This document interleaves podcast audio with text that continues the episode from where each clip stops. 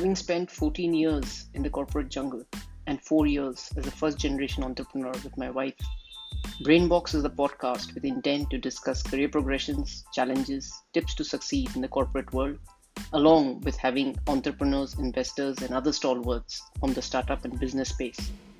So, everyone, be it young adults, parents, people in mid tier corporates, or people wanting to jump into the entrepreneurship world, has something to take home. I am Kaushik Bose, and welcome to the Brainbox.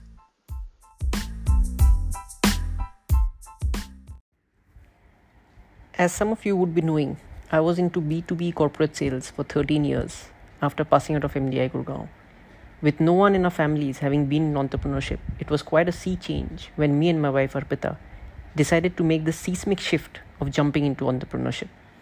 So, the purpose of this episode is to give you a detailed behind the scenes story of building my first entrepreneurial venture, Gadget Scare, from scratch, the challenges faced, the amazing world of trying to raise money from angels and VCs, and eventually the reasons and the exit.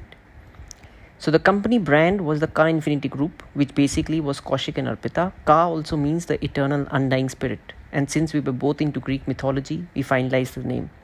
Infinity was because we wanted to venture into multiple lines of businesses. So once we came back to India from Dubai, Arpita had started her venture in September 2017, which was into unisex salons and nail salons, by the name of H2T Glamour, stands for Head to Toe Glamour, and the Nail Garage. I helped her set things up initially and was still thinking of what to do. That's when Arpita's iPhone 6 Plus speaker wasn't working properly. Since we were new to Gurgaon, we Google searched, and the only thing that came up was a store in Sector 14 Gurgaon. We rushed over, and essentially it was a local store. The guy took the phone, disappeared behind a wooden door, and returned about 15 minutes later and gave an estimate of 1800 rupees on the back of his visiting card. This is what led me to start venturing into mobiles. We started off by taking a master franchise where we repaired only mobile phones. Within a couple of months, we realized that the Pareto rule is applicable even here. 80% of the revenues come from just 20% of the clients. And the headaches were the same, irrespective of the ticket size. So, we got focused on the premium space of iPhones and OnePlus only. Common question asked is why not Samsung?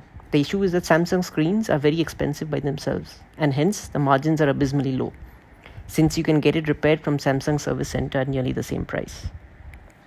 The same cannot be said for Apple and OnePlus devices though, because the margins there are much larger. So we quickly moved into repairing iPads, iWatches, MacBooks, and we're doing brisk business since there were no reputed players in Gurgaon at that stage. We quickly expanded to a network of 13 outlets through franchising and even did turnkey projects like setting up a computer lab during the time. We then entered the refurbished premium devices. Again, only the premium segment by buying what they call in, in parlance as lot of devices. Essentially, we pick up slightly used or damaged devices, repair it, and then sell it with warranty. Margins were good, ranging right from about 20% to going to even to 70% on some devices. We grew to a 27 member team very quickly and touched revenues of 1 CR in just a third financial year. What I did realize towards the end, though, was that this market was what economists call lemons and peaches. This is how they define used car markets. And this is exactly what the refurbished device space is also around. So, coming back to the car parlance, most second hand cars are like lemons. However, there are certain very good cars in the pre owned market space as well, which is what are termed as peaches. Since the customer can't understand the difference between them, he still buys a lemon due to the much cheaper price, has a terrible experience, and tells his friend not to ever buy a second hand car. So slowly, the peaches leave the market, and what you're left are the lemons.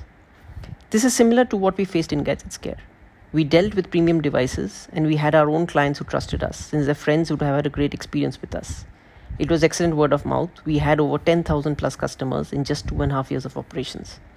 However, the requirement also started coming around non Apple devices like Vivo, which had excellent margins as well.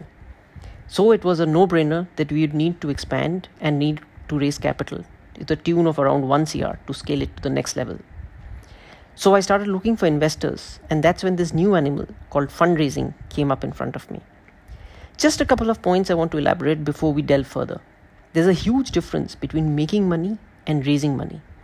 More people are keen to be in the second category. I, on the other hand, was more keen on profits.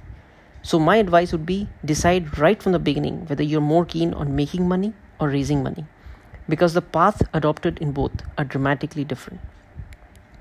Secondly, many people are keen to have founder in the title. I wasn't. But if this is a key reason for you to start your entrepreneurial journey, my very sincere advice please don't do it.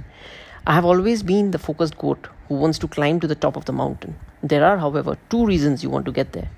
One is that people are able to see you, and the second is that you can see them. A Vijay Mallya comes in the first category, and things like fake it till you make it don't work out too often. Try to be the goat who climbed to the top to only see others. Others seeing you is simply incidental. So, anyway, back to the lessons learned while trying to raise the money. First, learning VCs or angels are much more keen to see revenues that grow 4 to 5 times annually. Why?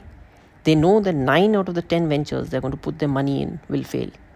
They would make money only from the 10th venture, and it has to make enough money to cover the losses of the other 9. Learning number 2 You tell a company that you're proud of being profitable, and the response you get is that if you're already profitable, you don't need the money. True. Learning number 3 I heard this dialogue quite a few times, and they are spot on. There are profitable businesses, and then there are investable businesses. Investable businesses are those which show massive growth, four to five times probably, every year, incur heavy losses, which implies that you'll need to raise the next round of funding till you eventually get to an IPO or get bought over. Case in point, Uber, Oyo, etc. They are still not profitable. By the way, Jeff Bezos was clear that Amazon wouldn't be profitable for the first few years right from the outset. The same applies to you as well. You need to be clear on this. Learning number four there are many aspects while raising funding. For example, are you a tech focused company? Are you into brick and mortar, which limits your growth potential? But the most critical one is the founding team. The issue I had with GadgetScare was that I was a solo founder and non technical. In the sense, I was at the mercy of the technicians, which means a very high probability of theft or pilferage. Again, very true. However, I didn't feel that I could trust anyone immediately to make him a co founder, especially a technical person.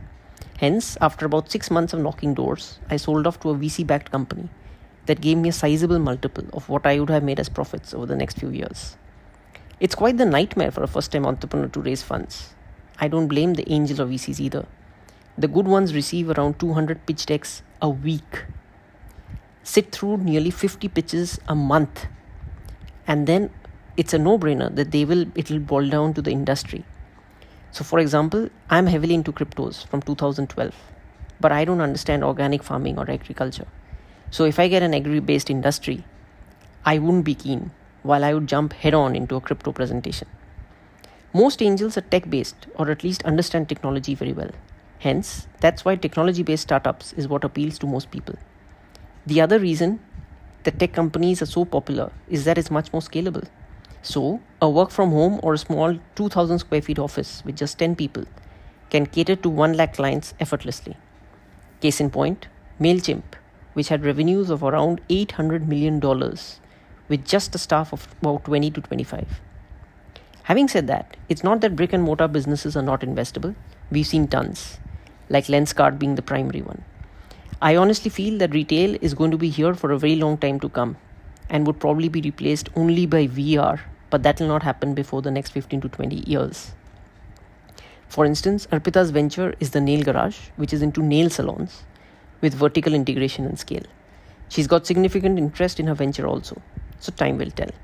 But if you're looking to start your own company, first things first, decide if you want to raise funding as a goal within the first year itself.